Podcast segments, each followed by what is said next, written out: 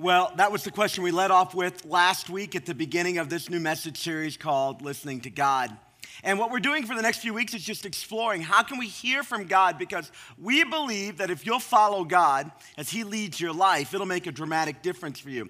You'll enjoy it better, you'll step into the purpose he has for you, you'll avoid some of the pitfalls that often can trap us up, and you'll hear one day as you stand before your creator, well done, good and faithful servant. And today I want to talk with you about listening to impressions from God. We believe that from time to time, people get impressions and God directs their steps through impressions. And I want to help you vet those so that you don't get weird or get silly or perhaps miss God talking to you. And we're going to jump into that in just a second. But as Matt said, uh, welcome to Four Corners. And on your seat, you found a lot of stuff. One of the things I want to direct your attention to is that catalog for summer small groups. This is the last Sunday where we'll be taking time on a Sunday morning to sign up for those. It's very simple how you do it. You simply transfer the number of the small group or the experience you want to be a part of onto your Connect card right at Next Step C. You simply put the hashtag sign or the number sign and write that number down right there. So if I wanted to sign up for a group today and I was maybe a single man, I would sign up for EO3, the ladies' brunch, perhaps, um, is where I would sign up. And uh, you would just simply write EO3 right there at Next Step C, all right? And so there are some events, and events are important because they're fellowship uh, engagements, a chance for you to build relationships. But for us, a small group is when people get together in a smaller group of people, right? They talk about truth from God's Word, either through a book or directly from the Bible. They pray about what's going on in their life, and they meet frequently enough to get past not knowing one another so you can begin to build a relationship. So we have small small groups and events both on that catalog for you. Now, the other thing that we're going to talk about today is a, a, brand new initiative happening in our church where, for the first time, in a, in, in a direct way, we're doing formal membership. And on June 25th, on Sunday night, right here in this space, in this building at 4 uh, p.m., we're going to give folks who call this church home an opportunity to learn about what does it mean to be a formal member here. And here's why we're doing this. We think that our culture is teaching people that Church is the thing you go to to get your, me, your needs met. Church is the thing you go to to get your needs met. And that's not a wrong message, but it's incomplete. It's incomplete. I hope that you get your needs met here. I hope that today you meet with God and you learn some stuff from the scripture. Prayer uh, nourishes your soul. When you take communion, you're reminded of the great sacrifice that our Savior Jesus made for us, and it reminds you of His grace active in your life. I hope you get your needs met. But church is so much more than that. It's a spiritual family, it's a family gathering together. And so, what we're doing around here is we're exploring that kind of in opposition to the culture. Because if you're not careful, you'll go through life, we will, I will, you will, we'll go through life just getting our needs met. And God's called us to so much more than just getting our needs and our wants met. And we think through exploring what it means to be a spiritual family, we can step into that more directly. But if you want to get your needs met, that's fine. In fact, there's a business that'll help you do that. They're called Church Hunters. And last week, we watched them help a couple look at one church and vet it. And this week, I want to show you another video of them vetting another church. Go ahead and take a look at this. Previously on Church Hunters. This is your first church. This is Creekside First Baptist. Honestly, right up front, uh, didn't love the name. The Sunday morning experience was just a little too traditional. Hey guys, how we doing? Hey, good. Doing how are good, you? doing good. So I know you didn't love the traditional vibe of the last place, okay? But I think this church is really gonna do it for you. Yeah? It takes relevance to a whole new level. Behind me, you will see molded clay, jar art, tapestry, canvas, mosaic church. Mm, I love beautiful. Right? So you've heard of interdenominational, Right. and you've heard of non-denominational. Well, this church identifies as inter-non-denominational. Wow, that's that's perfect I love for us. it. It really is. But here's the kicker: a lot of celebrities go here. Yeah? What? Jeff Foxworthy. Oh, We love him. Yep. We really do. Ben Higgins from ABC's The Bachelor. Perfect. Several Real Housewives. Ooh, I- And Usher even came here one time. Yeah. Shut up. Yeah. Well, follow me. Come on. Do it. So refreshing. Honestly, that last church was just way too traditional. It was Yeah. too much. It was like we left there feeling convicted, like ugh, right? Right. We're just we're looking for more of a Tony Robbins type sermon. Like inspiration, like a TED talk with a Bible verse, Yes. Oh yes. right? It's perfect here. We love it. It really is. We love it. Awesome. Cool. Well, you guys know a lot of contemporary pastors speak out of the Message Translation Bible, mm-hmm. Right. or this pastor speaks out of a brand new translation. It's the Tumblr Bible. Oh, Shut we love Tumblr, up. This is great. Wow. A lot of emojis, a lot of abbreviations. Oh, I couldn't ask for. And how many seats in here? Oh, it is 6,000 altogether. Babe, six thousand. I mm-hmm. gotta be in this worship band. That's Imagine true. me up on that jumbotron mid guitar solo. Do you know how many Instagram likes you get? Oh my gosh. We find it hard to find a church right now because I grew up Catholic. I grew up and Baptist, so. So, like, we, we drink. Yeah, but j- in private. I mean, obviously, you get it. Basically, in terms of like worship, I think we're looking for like a Jesus culture type feel. Oh, I love right? them. At Hillsong, obviously. Oh, Obviously- lead me to the cross? Hillsong's great. Like a Bethel minus the spontaneous Yeah. stuff. Yeah. Just for me, I connect in worship more when the leader is attractive. Personally, I'm a Kari Jobe guy. Okay. Well, she's married. Um, so is Kristian Stanfill. Wow. So one of my personal favorite things about this church is the service times. There's an 8:30, a 10, a 1 o'clock, a 5:30, and even a 7 o'clock service. Oh, there's nothing around like two ish? Yeah, for us, for what we need, two two fifteen is best. Yes. Uh, how many songs do they do during worship? Usually five, five and a half, depending on where the spirit leads. Oh, Wow, babe, is that- that's that a a lot? lot? Well, if that's too much for you, seems they like- have a program here called the Worship Assist Program. Okay. So if you ever get tired during worship, an intern will come out and just hold your arms up. You just keep worshiping the King of Glory. Just like that, I love it. You can still look super spiritual. and my arms get so tired from yoga. Same. I actually like this church. I think we can make it work. It was all right. I mean, it was it was good, but pers- like I emailed the pastor and he didn't immediately respond. So uh, we're taking these vessels elsewhere. Yeah, obviously that's parody, but it does mimic real life. And if you're not careful, it'll be just the place. Church will just be the place where you get your, your needs met. But there's so much more. And so on June 25th, uh, on that Sunday night, we're going to be talking about it. And at the end of that, you'll have a chance to decide whether or not you want to be a formal member of this church. Let's turn to our message notes. Those are found inside the program that looks like this. On the front is the uh, benediction we pray every week, and on the back is your save the dates. But in the middle, there's our message notes. And I want to talk to you about seven ways to test an impression. How do you know if God is talking to you? How do you know if it's God talking to you or you're just talking to yourself? I like to talk to myself because I like to have an, a conversation with somebody that's intelligent. And so I enjoy talking to myself from time to time, but I want to hear from the Lord too. I want to make sure that if I get an impression, I know how to vet out is this God talking? Is this me talking? Is this the lunch I had still talking to me? How do you know if God's talking to you? And the idea of vetting out God's voice and deciding if it's God or something else is a very biblical concept. In fact, in 1 John chapter 4 verse 1, not in your message notes, but up here on the screen or on your phone or in your Bible, here's what the Bible says. Dear friends, John talking to the people he cared for, dear friends, do not believe every spirit, but test the spirits to see whether they are from God, because many false prophets have gone out into the world. In this passage, John is saying to the people he cared about, there are a lot of voices. And you have to be careful which ones you're listening to and to test them. To test them, to make sure that God is talking to you when you think God is talking to you, as opposed to your best friend or the culture or yourself or perhaps even the enemy of your soul. These impressions that we get sometimes can originate from a variety of different sources. The first source is you can get impressions from your very own head. In fact, Proverbs chapter 14 kind of hints at this. It says that there is a way that appears right, but in the end it leads to death. Without raising your hands, just by a little Presbyterian amen, which is a nod like this. How many of you have ever thought something was going to be good? Maybe you even thought it was from God and you stepped into it and it didn't go great. Yeah, that's true for a lot of us. And for those of you that have been walking with Jesus for a while, it's likely that from time to time you kind of thought God was involved in something, and it turns out he wasn't, and you were the source of that great big idea. That spiritual insight you had came directly from inside your frontal lobe.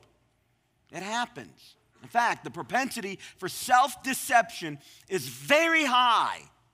Very high.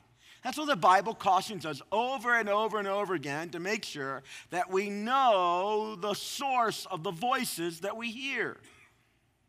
Again, I'm not talking about the voices in your head on a psychological scale. I'm talking about whether or not that thing you're hearing, that impression you have as you face that decision, as you're looking to make a change, is it from God or not? Is that the whisper of the Spirit? Is that a nudging from God? Is that a leading? Or is it you? Because sometimes things can come from yourself. Sometimes things can come from God. In fact, we looked at this passage a lot last week, Job chapter 33. For God does speak, Job's friends said to him as they were trying to make sense of what was going on in his life. For God does speak, not one way, not now another, though no one perceives it, indicating sometimes just how hard it is to figure out exactly what God's saying. So sometimes they come from us, sometimes they come from God, and sometimes they come from the enemy of your soul. The Bible calls that person Satan. It means the accuser in Hebrew. Satan can speak to you. In fact, Paul wrote to the church at Corinthians in his second letter that we have in our Bible For such people are false apostles, deceitful workers, masquerading as apostles of Christ. There are people in this world who are, sometimes knowingly, sometimes most often unknowingly, agents of the work of darkness that is meant to kill, steal, and destroy. And if you're not careful, if you don't have a filter by which you evaluate these impressions, sometimes you won't be able to discern is that God or not, and you'll miss something or you'll go down a wrong road. And I think impressions are very important. And by the time we get done, you're going to have a filter of seven steps or seven processes, seven things to think about that you can work through. So that if you get an impression and you work through these seven things and things check out okay, you can be reasonably certain that God's probably in that impression that you're having. And if it doesn't work out, you might want to just slow down a bit and give it some time so that the truth of the source of that impression you have would surface. Yeah, impressions are a big deal. And there's two extremes to avoid. One extreme is to never, ever think that impressions happen that God doesn't still speak in the small whisper, in the circumstance, in the nudging of your hearts, in your desire. That's one extreme to avoid. And the other extreme to avoid is to think that He's speaking about anything and everything, as if when you got up this morning, you laid out all of your socks on the bed, you closed your eyes, and you said, Now, God, direct me. Which pair of socks should I wear today? Which would be kind of foolish. But believe it or not, that kind of foolishness happens in the life of churches and Christians around the globe.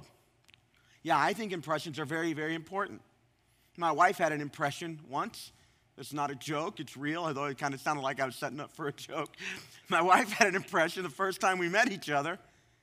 That weekend, she called her mom and she said, I met the guy I'm going to marry. Now, I like to think it was because of my overwhelming charm and intelligence and ability to you know, communicate with uh, just flair. And when in fact it was an outpouring of compassion and grace. God knew I'd need somebody like her uh, in my life. But she knew. But she tested the impression. She didn't tell everybody. She told her mom that was a safe place. It became a matter of prayer over time. It wasn't for about six to eight months before I even caught up to the idea, and it wasn't until much later obviously, that she told me, because had she told me that on the first date, that would have also been our last date. So, there, there's a season, sometimes even if you get it, to wait. One time, God spoke into my heart. I told you last week I'd share with you this story, and, it, and He spoke to my heart in a way that I think confirmed something I already knew to be true, but made it so real to me that I think it's prevented a lot of pain and chaos in my life. In the life of a church I was serving at in my early 20s, which means it wasn't here and none of you, um, I, just in the daily engagement of that church, I happened one day to be at church on a Sunday morning and I was looking across the auditorium and there was a strikingly beautiful woman sitting across the auditorium. Objectively, she was very pretty. And I just noticed it, went about my thing, continued to do my thing. I didn't harbor, you know, inappropriate thoughts. I didn't play out scenarios in my head. I just acknowledged she was very pretty and went about my time. And that night when I was laying in bed, I had a dream, an incredibly vivid dream that in my dream, this look turned into a relationship, which turned into something incredibly ungodly, although very physically satisfying. And in my dream, God sped up time. And I watched my life play out from those inappropriate, poor behaviors, bad Christian behaviors, ungodly things. And in my dream, I lost my wife, my, at that time, my daughter, my ministry, embarrassed myself and everybody I cared about. And at the end of it, I was alone, without the presence of God, without the purpose of God, without the people of God in my life. And I was sobbing in the corner in my dream, and my wife shook me laying in bed, woke me up from, a, from, from that deep, deep, I think God inspired dream, and asked me why I was crying. And I got to experience in a dream an impression from God, what the scripture already taught me. Be careful where you look, be careful where it takes you, that lust begins in your own heart. And even though I didn't do anything wrong, God gave me a gift of showing me just how bad things can get when you're careless and fancy free with His teachings about sexual intimacy being reserved only for marriage. Now, it just confirmed a word I already knew, but it made that word so real to me that for the rest of my ministry, including up to this day, I've been incredibly, incredibly cautious about engaging people of the opposite sex.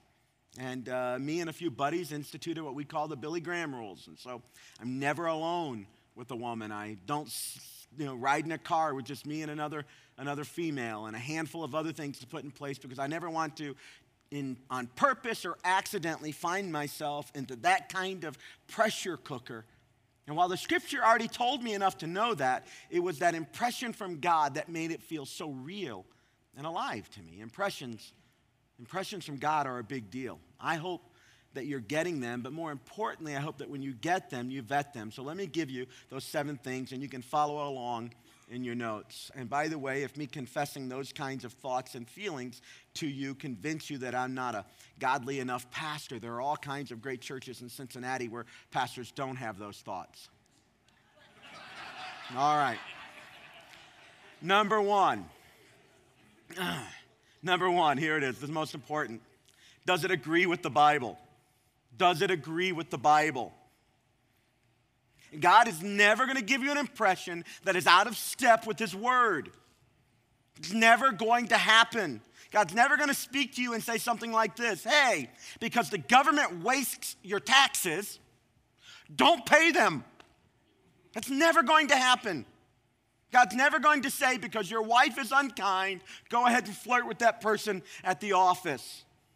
That's never going to happen. God doesn't give you impressions outside of his explicit teachings for his people in the pages of the Bible. God's will will never lead you outside of his word. That's why in Luke chapter 21, Jesus says, Heaven and earth will pass away, but my words will never pass away the words of life found in the pages of the Bible. We talked about this at length last week. Those words are meant to bring life to you, they're eternal. And the principles contained in them for men and women who belong to Jesus because of his grace and not our works. And yet, when he saves us by grace, he loves us too much to leave us there. He calls us to a better way of living, to a godlier way of living. Those words are for us. God's never called anyone to leave a marriage so that they could find sexual fulfillment somewhere else. He's never done it, it's never happened. I've had people tell me things like, God just wants me to be happy. God's never encouraged you to harbor bitterness in your heart because you're justified. It's never occurred. These kinds of things are in direct opposition to the clear teaching of Scripture. In fact, in Paul's day, there were people who were claiming to have messages from God, claiming to have impressions from God, and was sharing them around. And Paul wanted to make sure that at the church at Galatia, they had crystal clarity about the core of the message of Jesus. So in Galatians chapter 1, but even if we or an angel from heaven should preach a gospel other than the one we preach to you, let them be under God's, church, uh, uh, under God's curse. Yeah, it has to agree with the clear teaching of Scripture. So, on a big level, if somebody comes and says Jesus was just a good example, he wasn't, in fact, God in the flesh, that's contrary to the pages of Scripture. It's simply not true. And on a micro level, if God comes or you believe God comes or somebody comes and the voice of God and shares something with you that goes against the clear moral teaching of Scripture for followers of Jesus, it's simply not true. So, the clearest way for you to test impressions is to be actively engaged in the Bible.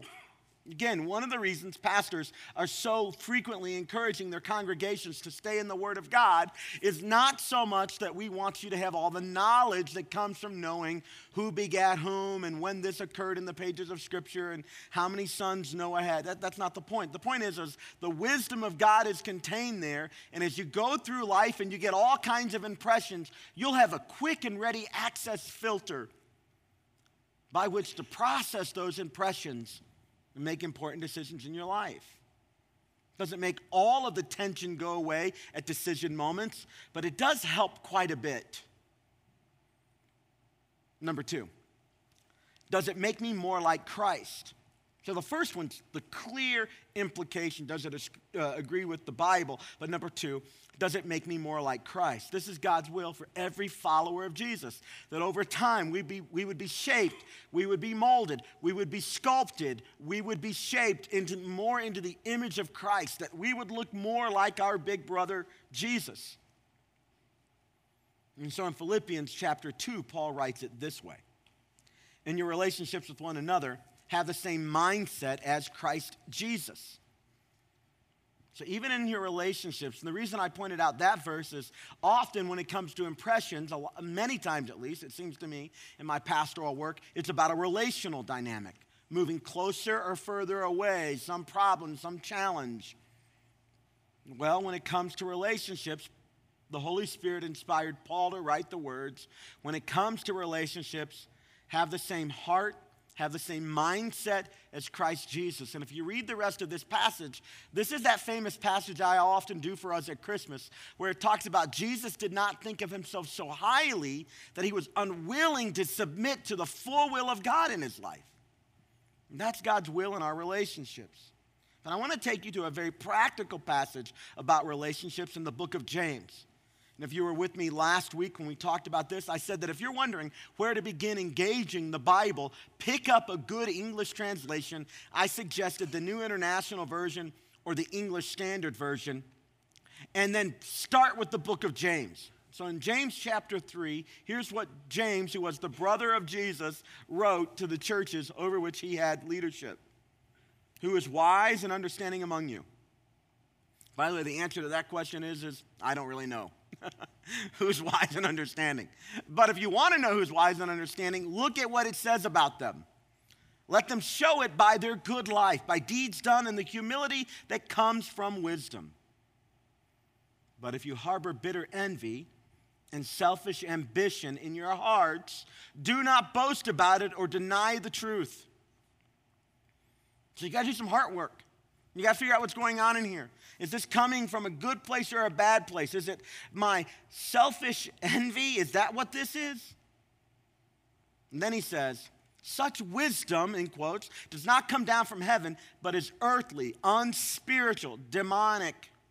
For where you have envy and selfish ambition, there you find disorder and every evil practice. But the wisdom that comes from heaven is, first of all, here's how you understand if it's making you more like Christ it's pure. And we could stop right there. Our culture is consumed with impure things. And our entertainment is captivated by impurity. And humor today is about shock value, and entertainment is all about pushing the envelope to get a little bit more ratings, a little bit more skin here, a little less clothing here, a little more activity here. And where that used to shock a generation ago, that's now passe. Let's kick it up over here. But the wisdom that comes from God is pure, and then peace loving, and then considerate. And here's a word we hate submissive full of mercy and good fruit, impartial and sincere. Peacemakers who sow in peace reap a harvest of righteousness.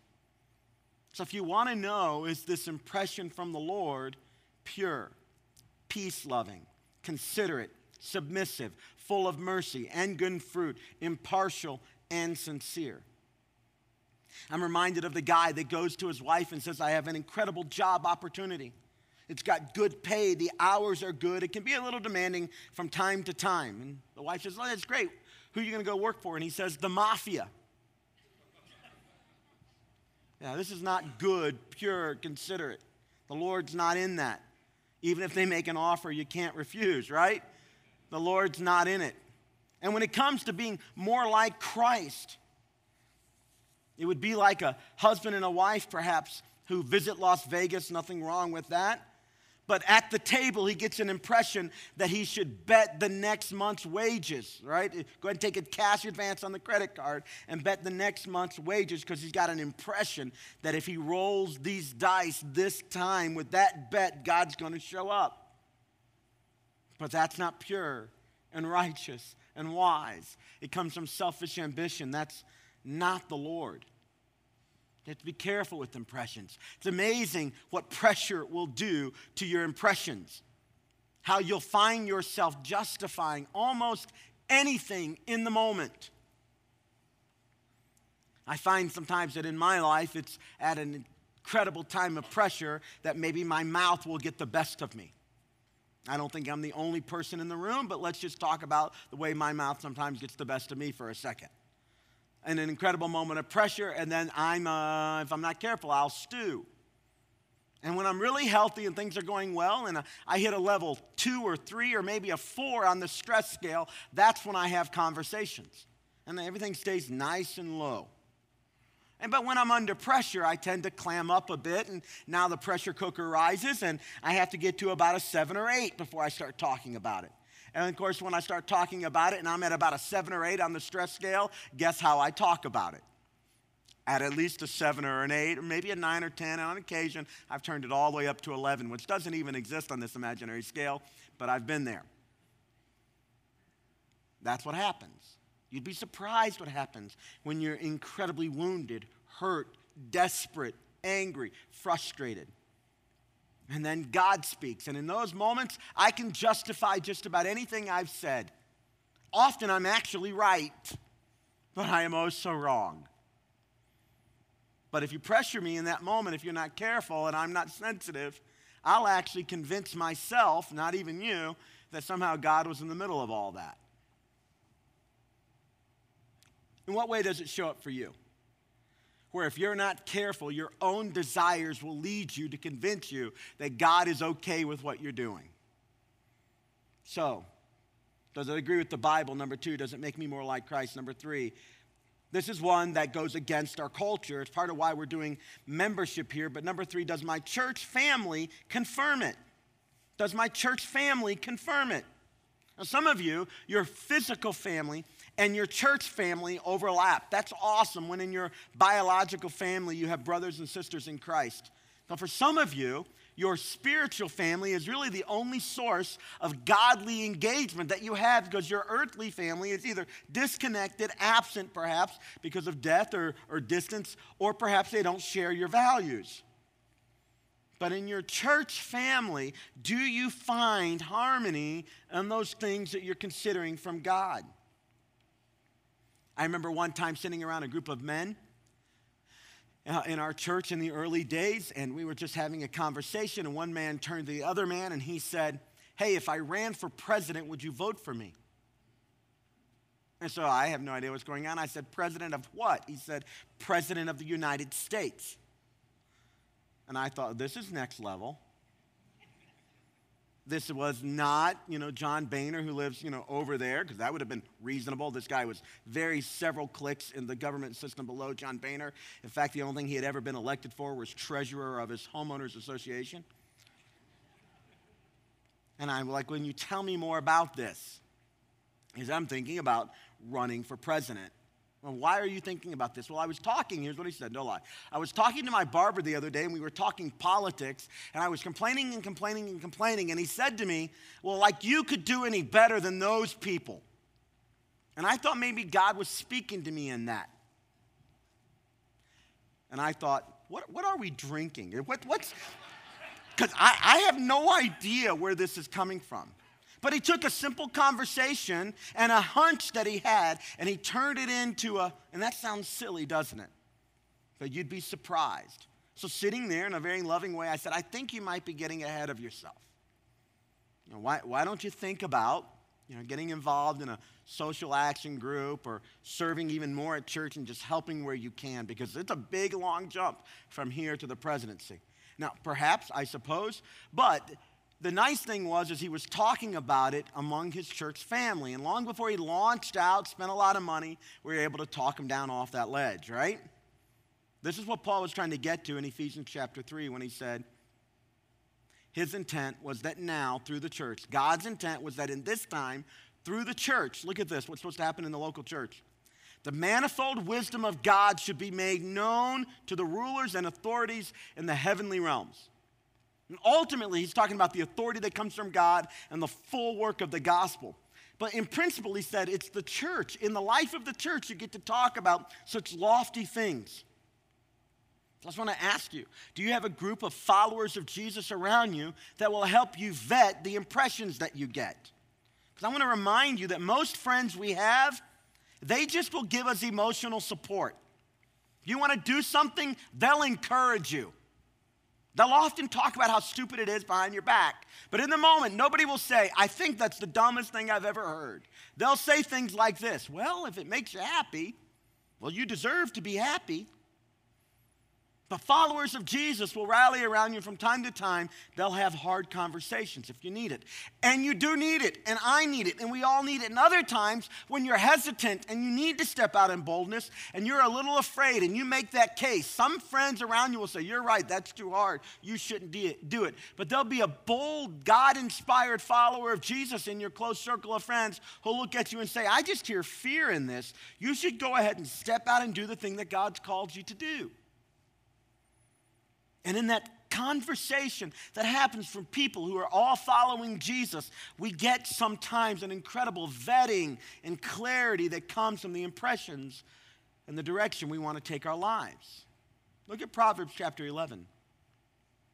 With their mouths, the godless destroy their neighbors, but through knowledge, the righteous escape. That group, the righteous. They talk about things and it prevents all kinds of calamity. One of the ways that you'll be able to move forward in life and vet impressions is, is gathering around a group of followers of Jesus. And just doing life with honesty and valuing candor and honest feedback. Be careful of people who always agree with you if you're in leadership. You have to have a, an occasional robust and honest conversation about hard things and that's true in leadership, but in the leading of your life, you need it as well. Again, people who are bent towards happiness, people who are bent towards making sure you're happy with them and that you like them, sometimes they'll have a very hard time telling you the truth. What you need more than anything else in life, more than encouragement often, what you need is the truth spoken in love. Sometimes both to propel you to action and other times to hold up an incredibly large stop sign. I need it, you need it, we all need it. And I believe God speaks and if you're a follower of Jesus and you have close friends and they're asking your advice, I want to just challenge you. Don't give in to the idol of being liked, but share the truth that comes from God's word, the wisdom that needs to be brought to that moment. It's a gift to those people when you do it, whether they see it or not. And sometimes you raise questions that may even have appropriate answers, and that thing still needs to happen anyway, or they need to stay where they are. But in the raising of the right questions, you're demonstrating a deep value for them. And those conversations need to go beyond, it's my friend, I'm just here to support them. There are many decisions I would have tripped up my life in if people near me hadn't helped me vet what was going on. When I had the impression to start this church, I sat down with trusted people who had been in my life for years and I said, Here's what I think. What do you think? And then I shut up and let them talk. And over the course of the next literally several weeks, a picture began to emerge of clarity and forward movement, but also a list of things to be very careful about. And that served me incredibly well. One mentor, who, if I said his name, most of you in the room would know him, One mentor said to me, Hey, Ben, go ahead and get a Christian counselor. Go ahead and start going to counseling because you're going to need it. Most people in ministry do. You're a little whacked to be thinking about what you want to do anyway. So go ahead and get a counselor because when you need it, it'll be too late to start that process. You'll already be almost over the waterfall. And because of the stature of his voice in my life, I went ahead and did that, and it has served me incredibly well. The power of a church family. Number four, is it consistent with how God has crafted me? Look at Ephesians chapter 2, one of my favorite passages in the Bible. For we are God's handiwork. The Greek word there is poema. We are God's poem. God is writing poetry with your life. We are God's handiwork, created in Christ to do good works, which God prepared in advance for us to do. Yeah, God has wired you up. He has shaped you. He has crafted you. And the things He's called you to do should largely align. If you're an accomplished practiced musician, giving yourself to diligence in those matters, and you feel led to use your gifts to the glory and honor of God, that's in alignment. A little easier to see the connections because that's the way He's wired you. If you're an accomplished you know, musician who's disciplined and studied and God's called you to be a carpenter, it may still be true, but it's not quite as clear in alignment. And so what happens is we throw a yellow, you know, light up or a flag on the field on that. And We say, let's park here for a little bit to just figure this out. If you're an introvert, truly an introvert, not just somebody who hasn't had exposure, and you believe God's called you to speak in front of people, God does that sort of thing. But before you jump up, you want to pause and just kind of vet that out. And the way you're wired gives you another filter by which to evaluate things. First, it's the Word of God. And then, secondly, does it make you more like Christ? And third, does my church family confirm it? And number four, is it consistent with how God has wired me? Look at Romans chapter 12. We have different gifts, you and I. We're different according to the grace given to each of us. If your gift is prophesying, then prophesy in according with your faith. If it's serving, then serve. If it's teaching, then teach. If it's to encourage, then give encouragement. If it's to give, then give generously. If it's to lead, do it diligently. If it's to show mercy, do it cheerfully. In this, God is showing us through Paul's writing that you may have a direction or a gifting in a particular direction, and that helps you determine the role you're supposed to play in this world. Now, if you're a parent, right, you're supposed to parent well. If you're a husband, you're supposed to be a good husband. These things are not negotiable. But beyond these very basic categories, within the slot of being a husband, what kinds of things are you going to bring uniquely to the table? Well, how God has wired you helps you determine what that is to look like. So, does it is it consistent with God's word? Does it make me like Jesus? Does my church family confirm it? Does it fit how I'm wired? Number five, does it concern my responsibility? It's amazing how many people have opinions about things in God's world, in God's church, in God's family that has nothing to do with their area of responsibility. Remember in my earlier thing where I said we need friends around us who will talk to us? We do. We need friends, people we have a relationship, a little bit of distance, a little water under the bridge. But you'd be surprised how many people feel free to speak to things that aren't on their plate of responsibility. It's almost as if sometimes, if you're a Christian, you get to comment on everything. And I suppose you can. It's America, right? You can do what you want. But that's not always healthy. If you want to hear if it's God's voice and prompting to you, I've discovered that when it concerns somebody else, especially people that you don't have a deep relationship with, with a lot of time and goodwill, you want to be cautious because if it's not directly your responsibility, you want to exercise incredible care and sensitivity to timing. Look at what Paul said in Romans chapter 14. Uh, listen to the caution in these words. You then, why do you judge your brother or sister? And why do you treat them with contempt? We're all going to stand before God's judgment seat. So then, each of us will give an account of ourselves to God. Therefore, let us stop passing judgment one on another, on one another. Instead, make up your mind not to put any stumbling block or obstacle in the way of a brother or sister. Now, at first blush, this might sound like, you know, the opposite of what I was saying earlier, but this is the more general principle that says to the degree you don't have a relationship, just pause before you share an impression. I was praying and the Lord told me to tell you. These are always scary words to me. It's amazing how much God speaks with clarity to somebody else about me, but seems to be having a very hard time to get through to them about them. It's amazing how often that happens. God, here's things God has told people to tell me, by the way. God has told me you're supposed to give me money. That's good. By the way, Jill and I are very generous. We love to give money, and God often speaks to us about giving money, and we're able to do that, and we do it quite often. But typically, it's the kind of thing God speaks to us about, not somebody else about that. God said you're supposed to let me give a message at Four Corners Church. And this was said to me by a second time guest one time. And I thought, that's never going to happen. One time I was speaking on a Sunday morning and I walked down from the stage. It wasn't in this building. I walked down from the stage and a man met me at about the bottom step and he said, I want to right now get up and give the other side of the story. I had no idea what he was talking about. I had to get oriented. Everything. He said, I said, Tell me, I don't know what you're talking about. Come over here because you know the service is going on. It got weird really quick. And he's like, You said something I disagree with. It. There's another side, and I want to get up and tell everybody else there's another side to the story. Well, it was never going to happen.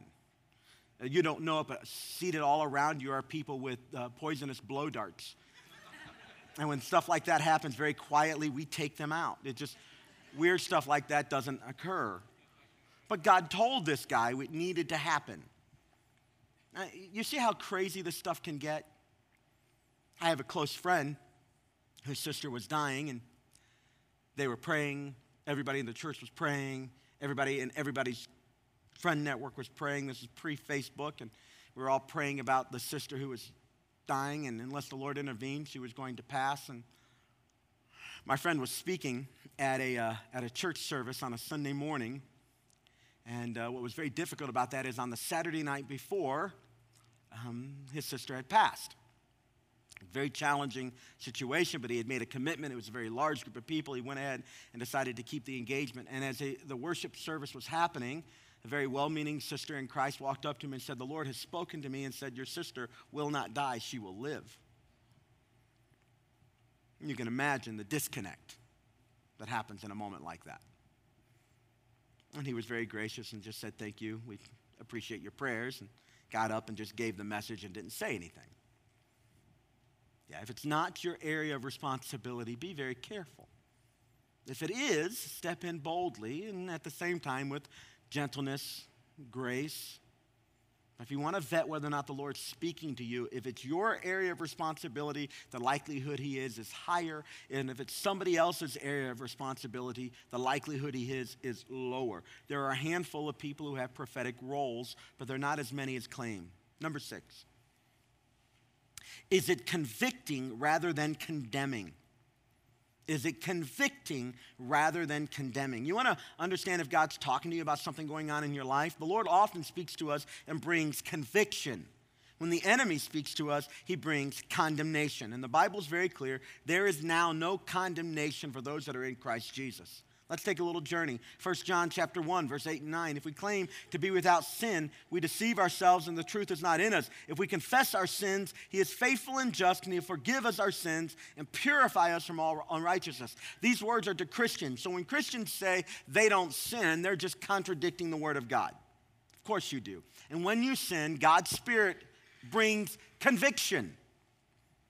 So long as your heart has been open and you haven't hardened your heart over time, you'll be able to feel that conviction, sense it. And it's meant to bring you to repentance, to a re engagement of God's grace, and a turning away from your sin. The word repent means to turn and to go in a different direction. So, whatever God's convicting you about, you pause, you turn, and you go the other way. That's from the Lord. In Revelation chapter 12, verse 10, look at these words. Then I heard a loud voice in heaven saying, Now have come the salvation and the power and the kingdom of our God and the authority of his, of his Messiah. For the accuser of our brethren and sisters, who accuses them before our God day and night, has been hurled down. in the book of Revelation at the end of time, the accuser of your soul, that guy that we said earlier, we talked about, his name was Satan, the one who brings not conviction that makes you turn towards God and away from your sin, but condemnation that makes you remember your identity apart from God, makes you remember your mistakes, your failures, and your sin, makes you wallow in them. That guy, one day, his hands will be tied. Until then, he has an incredibly strong voice. And when you sin, and you will, he would love to remind you about your worthlessness. In fact, let me give you a couple of things you can write here. Conviction from God, here's what that looks like you've sinned. You've sinned. Now, that's unpalatable. We don't like it, it just happens. And the quicker you can come to terms with the fact that you're not perfect in reality and that you've sinned and you've been wrong, the quicker and easier the repentance process is. But condemnation, which comes from Satan, says this you're worthless. You're worthless. That's not from God, it's from the enemy of your soul. So when you've sinned, the Bible says, confess your sins to God, and He is faithful and just to forgive you and to cleanse you from all unrighteousness. If you confess your sins, He will hear, He will forgive. And then we turn but for those of us that have struggled sometimes with recurring sin and we feel like we're killing the same demons all the time, the same dragons, and when you deal with it in one area, it shows up in another, it's very easy for the enemy of your soul to speak to you and whisper to you that you are worthless, that God can never use you. And that is nothing more than the lie of the enemy. That is not an impression from God. In a few minutes, when we take communion, what some of us need to remember is that when you put that bread in your mouth that has been dipped into what represents the blood of Christ, that his body is broken, your sins are covered, and you get to feast at the table, not because you are blameless in reality, but because he declares you blameless. You're not worthless because he was worthy. It's a powerful thing when God brings conviction, and it's a destructive thing when we listen to the impression of condemnation. Number seven, do I sense God's peace about it? Look at this verse in 1 Corinthians. For God is not a God of disorder, but of peace, as in all the congregations of the Lord's people. Paul was talking about some challenges they were having, and there was discord. And he's like, Look, God is God's about peace. That doesn't mean there aren't troubles or aren't moments when you're troubled as you're thinking about something, where you're stirred, where you're uncomfortable. That happens. But ultimately, the trajectory of the Lord's activity goes towards peace, harmony, internal confidence. so, Colossians chapter 3 let the peace of Christ rule in your hearts, since as members of one body you were called to peace, and be thankful. If you want to know if there's an that you're having is from God or not, do you have peace about the thing? And this is one of those things that the old timers used to say around the church I grew up in I just don't have peace about it. And this wasn't a way of them washing their hands about the thing that was in front of them. This was their ability to weigh out a matter and say, if we're not sure the Lord's moving here, we're not going to move. If God's not going, we don't want to go. If He's not leading, we don't want to step into that. And they would, after evaluating the scripture and wise counsel from trusted friends, and all the other things we talk about, there would often be this kind of, they would call it, I have a check in my spirit. It's just, I just need to wait. I just need to wait for a little bit. It didn't make sense sometimes to people who were watching from the outside, but in them, they knew that God was the author of peace, and where there was an unusual amount of discord not just discord that comes from newness, but a discord that comes from an unrested soul, they would just pause at those moments. Now, all week long, I've been praying for people who I bet many of you walked in here and there's decisions that you're facing. There are issues going on in your life. And if you had clarity about the way God was leading, it would be easier. I don't know how God is speaking to you, but I think if you literally will take these notes and begin to process what's in front of you through the lenses of first, the scripture, second, the character of Christ, third, the wisdom of brothers and sisters who are deeply spiritual, speaking into it. And I don't mean find a Christian who's lukewarm so they can agree with you. And then asking, is it consistent with how God has wired you? Does it concern your responsibility? Is it convicting or condemning? And do you have peace about it? I think if you'll process through your thing, you'll begin to get clarity about whether or not God's speaking in that thing, and if He is, in what direction. And so all week long, I've prayed for you. And I've asked that even in this time of communion that we're about to take, that you would receive the grace from the Lord that you need in this stage of your life. That you would sense His Holy Spirit directing you. That whatever obstacle is in your path that prevents you from having clarity, it'd be removed. We're going to take a couple steps right now as a congregation, and then we're going to pray and take communion together. So, this is the point at which you pull out that card that, our, uh, that Matt, our, our host, had you fill out earlier. We're going to take a couple steps together and see if we can't be both hearers of the word and doers of the word right now. Now, I've been talking about the ways you know whether or not God is speaking to you, and it could be that while you were sitting here, you felt God urging you, stirring you. Maybe one of those stirrings is, is that you are not yet in a relationship with Jesus and you need to be. And you feel Him stirring you to be a part of His family. So every week, Next Step A for us is the same. It says, Today I'm making Jesus my Savior and Lord. If you feel stirred to be a part of God's family and you know you're not, you know you've never come to that moment where you've trusted Him and only His work on the cross and in His resurrection to save you from yourself, from your sins. You've not done that and you're feeling stirred, now's the time. We'd ask you to take your pen and simply check next step A. We're going to pray about that in a moment. We're going to give you a chance to put that card in the offering bucket at the end of our service so we can communicate with you about it. But I want to have you right now prayerfully think about whether or not Jesus is the one who's supposed to forgive your sins in this moment and become the leader or the Lord of your life. And if so, check that box. Or how about next step B? Today I'm choosing to be baptized. If you have questions about baptism or want to be baptized in a few weeks when we do it, you can just check that box. You're a follower of Jesus and have gone public with your faith, would you think about that? And next step C is the one I told you about earlier. It's about getting in a small group. This is a place where followers of Jesus can be a part of your vetting process. If you don't have those people in your life, or it's been a while since you've been connected relationally to growing followers of Jesus, I want to strongly encourage you to join a small group this summer. Even if you're very busy, go a few times. That's better than going none.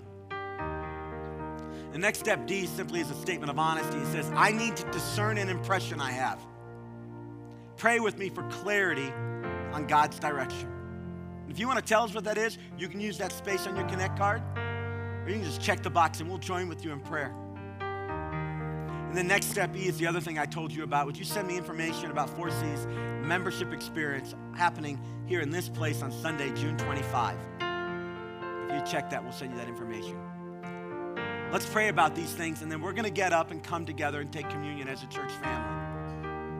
We're going to take that bread, which represents the broken body of Christ, and dip it in the larger cup, which is wine, or the smaller cup, which is grape juice, and then put it in our mouth. And as you do that, that's an act of you receiving whatever grace God wants to deposit into your life and nourishing your soul in this moment.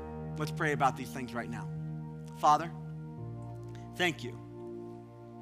Thank you for speaking to your people today. You've spoken to us by your word, Lord, as we went through a few dozen passages about your heart to speak to us, to guide us, to direct us. I want to thank you that you're a God who wants to be intimately connected to every part of our life. There's no segment of our heart, there's no corner of our life that you don't want to be the Lord over. And I pray, God, in this room that your people, your sons and daughters, would be open to whatever you're speaking to us, even in this moment. Father, I want to pray that you would quiet the mouth of our enemy, the accuser, who would speak condemnation over your people today. That you would shut him up and we would be confident in the grace that you offer, that your grace is more powerful, that who you say we are is better than anything else that's in our past. I pray, Lord, that your, your boldness would rise up in us And You would quiet the voice of fear, keeping us stuck and from moving forward into the path that you're blazing ahead of us. And Lord, I want to pray that your Holy Spirit would whisper conviction where it needs to be spoken. That we wouldn't be able to come and hear a message like this and be comfortable with our sin. But all around this room, there'd be people who are confessing, Father, forgive me. Once again, I have to come to you and ask for your grace.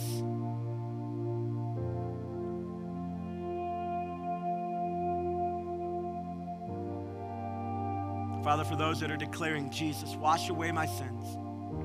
I have nothing to bring. I can only trust the work that you've done on the cross and in your resurrection to secure my relationship to my Heavenly Father.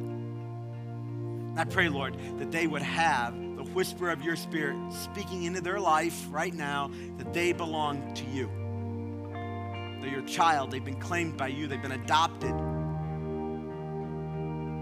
Father, as we gather as a church family to take communion, I pray you would strengthen us in, the, in our inmost being. That through this act of physically taking broken bread and dipping in it in the, in the, in the wine, that God, we would be reminded that every nourishment we need for all the life you've called us to is available to us through you. We give this time to you fully. We pray it in Jesus' strong and mighty name. Amen. And amen.